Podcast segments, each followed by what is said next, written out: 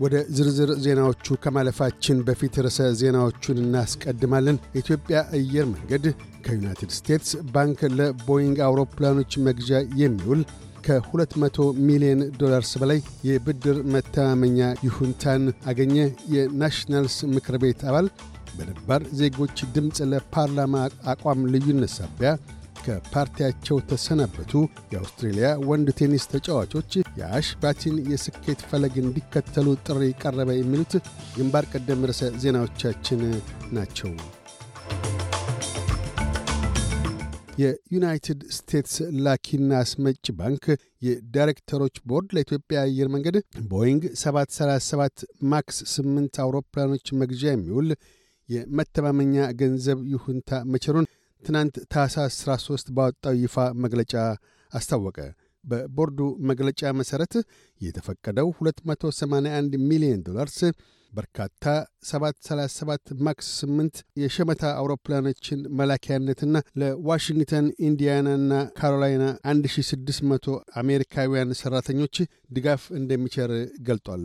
የመጀመሪያው ጭነት በሴፕቴምበር 2022 የተላኩ መሆኑን አንስተው የተቀሩት አውሮፕላኖችም በወርሃ ማርች 2023 መጨረሻ ግድም ተጠቃለው እንደሚላኩም አስታውቋል።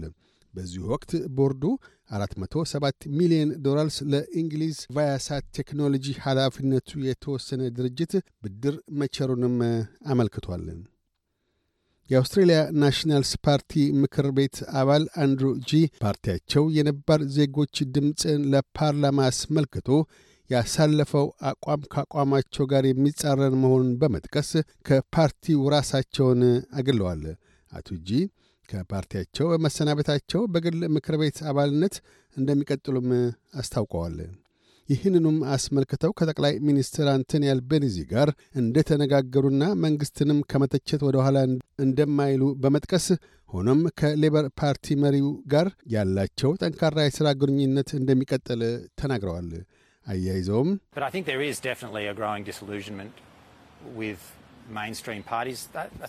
በዋነኛ ፓርቲዎች ላይ ተስፋ መቁረጥ እየበረታ ነው። ለዚያም ነው ከአንዳቸውም ጋር ያልሆንኩት። ለረጅም ጊዜያት እንዲያ እየተሰማኝ ነበር። አሁን ግና ያ ሸክም ወርዶልኛል ብለዋል። ይህ በእንዲህ እንዳለም ምክር ቤት አባል ፓውል ፕሌቸር የፓርቲያቸውን የፌዴራል ምርጫ ድል መነሳት ተከትሎ የወጣውን የክለሳ ሪፖርት አስመልክተው ፓርቲያቸው በተጨማሪ ሴቶች ምልመላ ላይ እንዲያተኩር ጥሪ አቀረቡ። ክለሳው ሴቶች የሊበራል ፓርቲ እሴቶቻቸውንና ቅድመ ፍላጎቶቻቸውን የማይወክል መሆኑን በማመልከት ፓርቲውን አሌ ያሉ መሆኑን አመልክቷል። በክለሳው መሠረት በመጪዎቹ አስር ዓመታት የሊበራል ፓርቲ ምክር ቤት አባላትን 50 ፐርሰንት ለማድረስ ምክረ ሐሳብ ተመልክቷል።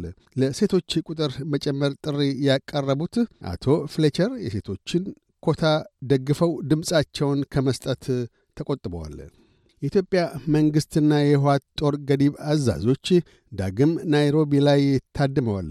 በአፍሪካ ህብረት ኮሚሽን በተሰየሙ የሰላም ልዑክ ቡድን እየተመራ ያለው የኢትዮጵያ መንግሥትና የህወሓት ተደራዳሪዎች መካከል ቀጥሎ ያለው ቋሚ ከግጭት ዕቀባ ስምምነት ሂደት ትግበራ ክትትል ስብሰባ ዳግም ታህሳስ 23 ናይሮቢ ተካሂዷል። ስብሰባው የጋራ ቁጥጥር ማጣራትና አከባበር ዘዴ ውል ማጣቀሻ ላይ ተወያይቶ ከማጠቃላይ ላይ ደርሷል። እንዲሁም የትጥቅ ፍቺ ብተናና ዳግም ቅልቅል ላይም ተነጋግሯል። የገዲብ አዛዦቹ ስብሰባ የተካሄደው በአፍሪካ ህብረት የአፍሪካ ቀን ከፍተኛ ተወካይ የቀድሞው የናይጄሪያ ፕሬዚደንት ኦባሳንጆ በሚመራው ልዑክ ቡድን ሲሆን በዕለቱም የልዑካን ቡድን አባላቱ የቀድሞ የኬንያ ፕሬዚደንት ኡሁሩ ኬንያታ፣ የቀድሞው የደቡብ አፍሪካ ምክትል ፕሬዚደንት ዶክተር ፎምዚሌ ምላምቦ ጉካ አማካይነት ነው። የአውስትሬልያ ወንድ ቴኒስ ተጫዋቾች በሴቶች የቴኒስ ቁጥር አንድ የነበረችውን አውስትራሊያዊት ቴኒስ ተጫዋች አሽባቲን ፈለግ እንዲከተሉ ጥሪ ቀረበ። ጥሪውን ያቀረበው የአውስትራሊያዊ ቴኒስ ተጫዋች አሌክስ ዲሚኖር ሲሆን ሜልበርን ፓርክ ወርሃ ጃንዋሪ ላይ በሚካሄደው የአውስትሬልያ ኦፕን ግጥሚያ የ23 ዓመቱ ዴሚኖር እና ኒክ ኪርጌስ ለአሸናፊነት ደረጃ ሊደርሱ እንደሚችሉ ከወዲሁ ተስፋ ያሳድረዋል።